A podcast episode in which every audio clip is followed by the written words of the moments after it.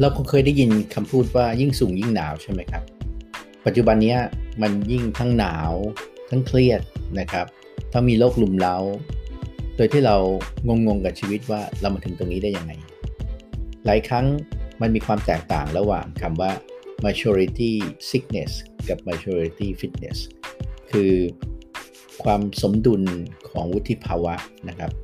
ที่ยิ่งสูงเราก็ยิ่งมีสมดุลใหม่ที่ สนุกสนานกับการเดินทาง หรือยิ่งสูงก็ยิ่งเป็นงง ยิ่งสูงก็ยิ่งเครียดนะครับ สิ่งสำคัญอันหนึ่งก็คือว่า ถ้าเกิดเราไม่เคยเอารากแก้วความสุขของเรา หรือต่อมสุขใจของเรา มาเป็นตัวนำทางร่วมไปกับความสำเร็จเนี่ยบางทีเราจะหลงทางนะครับ เดินเข้าไปหามุมของความเครียดโดยที่เราไม่รู้ตัว เพราะความสำเร็จถ้าเราเอาความสำเร็จเป็นตัวตั้ง แล้วไม่ได้คู่ไปกับความสุขเนี่ย maturity sickness จะเกิดขึ้นได้ง่ายนะครับ ในขณะเดียวกันถ้าเกิดเราสามารถที่จะหมุนวงล้อหรือปรับสมดุลของชีวิต ให้เกิดทั้งความสุขและความสำเร็จไปด้วยกันเนี่ยอันนี้จะทำให้ยิ่งเรายิ่งสูงขึ้นเท่าไหร่ เราก็ยิ่งมีความสุข เราก็ยิ่งสามารถที่จะแบ่งปันสิ่งที่เรามี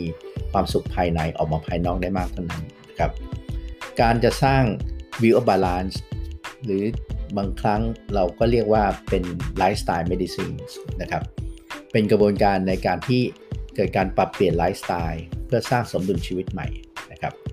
เพราะการสร้างสมดุลชีวิตเนี่ยมันจะสร้างหลายมิติให้เกิดขึ้นในชีวิตนะครับ อันที่หนึ่งคือเวลา เวลาของเราเนี่ยถ้าเกิดสังเกตดูเราเคยได้ยินคำของไอน์สไตน์ใช่ไหมครับ ถ้าเราอยู่ในกองไฟเนี่ยเวลาจะโอ้โหผ่านไปช้ามากเลย ในขณะเดียวกันถ้าเกิดเราอยู่ในเวลาของความรักเนี่ยเวลาจะผ่านไปอย่างรวดเร็ว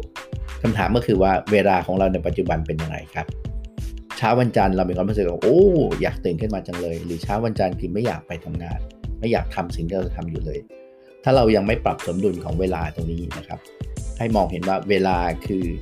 สิ่งที่สำคัญมากเลย อาจจะยิ่งสำคัญยิ่งกว่าเงินทองซะอีก ถ้าเวลาในแต่ละช่วงของชีวิตเราเนี่ย เราใส่สิ่งดีๆ เราใส่สิ่งที่มี meaningful แล้ว priority หรือว่าจัดระดับมันให้ดีว่า มุมไหนที่เราจะมีความสุขมาก แล้วเอาความเก่งเข้ามาใช้มาก แล้วก็สิ่งเป็นสิ่งที่เราต้องการ ถ้าเราปรับมุมตรงนั้นได้ ความคิดเราจะปรับนะครับ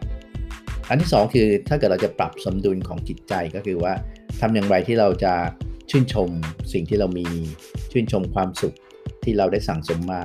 ชื่นชมความสุขของทิศทางที่เรากำลังจะเดินไปข้างหน้านะครับ หลายครั้งการที่ใช้ชีวิตในหลายมิติ ที่มีทั้งงาน มีทั้งครอบครัว มีทั้งเพื่อน มีทั้งเวลาของตัวเราเอง อาจจะเป็นสิ่งที่สำคัญนะครับ ในการที่จะสร้างพลังของชีวิตขึ้นมา ในขณะเดียวกันเราอาจจะต้องรู้ได้ว่าบาลานซ์ไหนที่มันไม่ดี ที่มันเป็นแบดลูปนะครับที่ทำให้เกิดความเครียดสังสม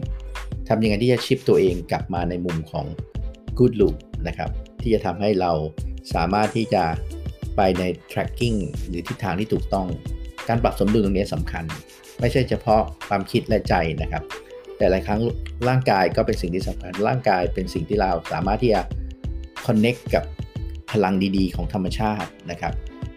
เราสามารถที่จะกินอาหารที่มีพลังนะครับ เราสามารถที่จะ connect กับป่า หลายคนจะพูดถึง forest bathing เราคงเคยได้ยินใช่ไหมครับทำไมญี่ปุ่นถึงนิยมมากเลยว่า ถ้าเครียดปั๊บไปทำไงครับ ไปคอนเนคกับธรรมชาติอันยิ่งใหญ่ในป่านะครับ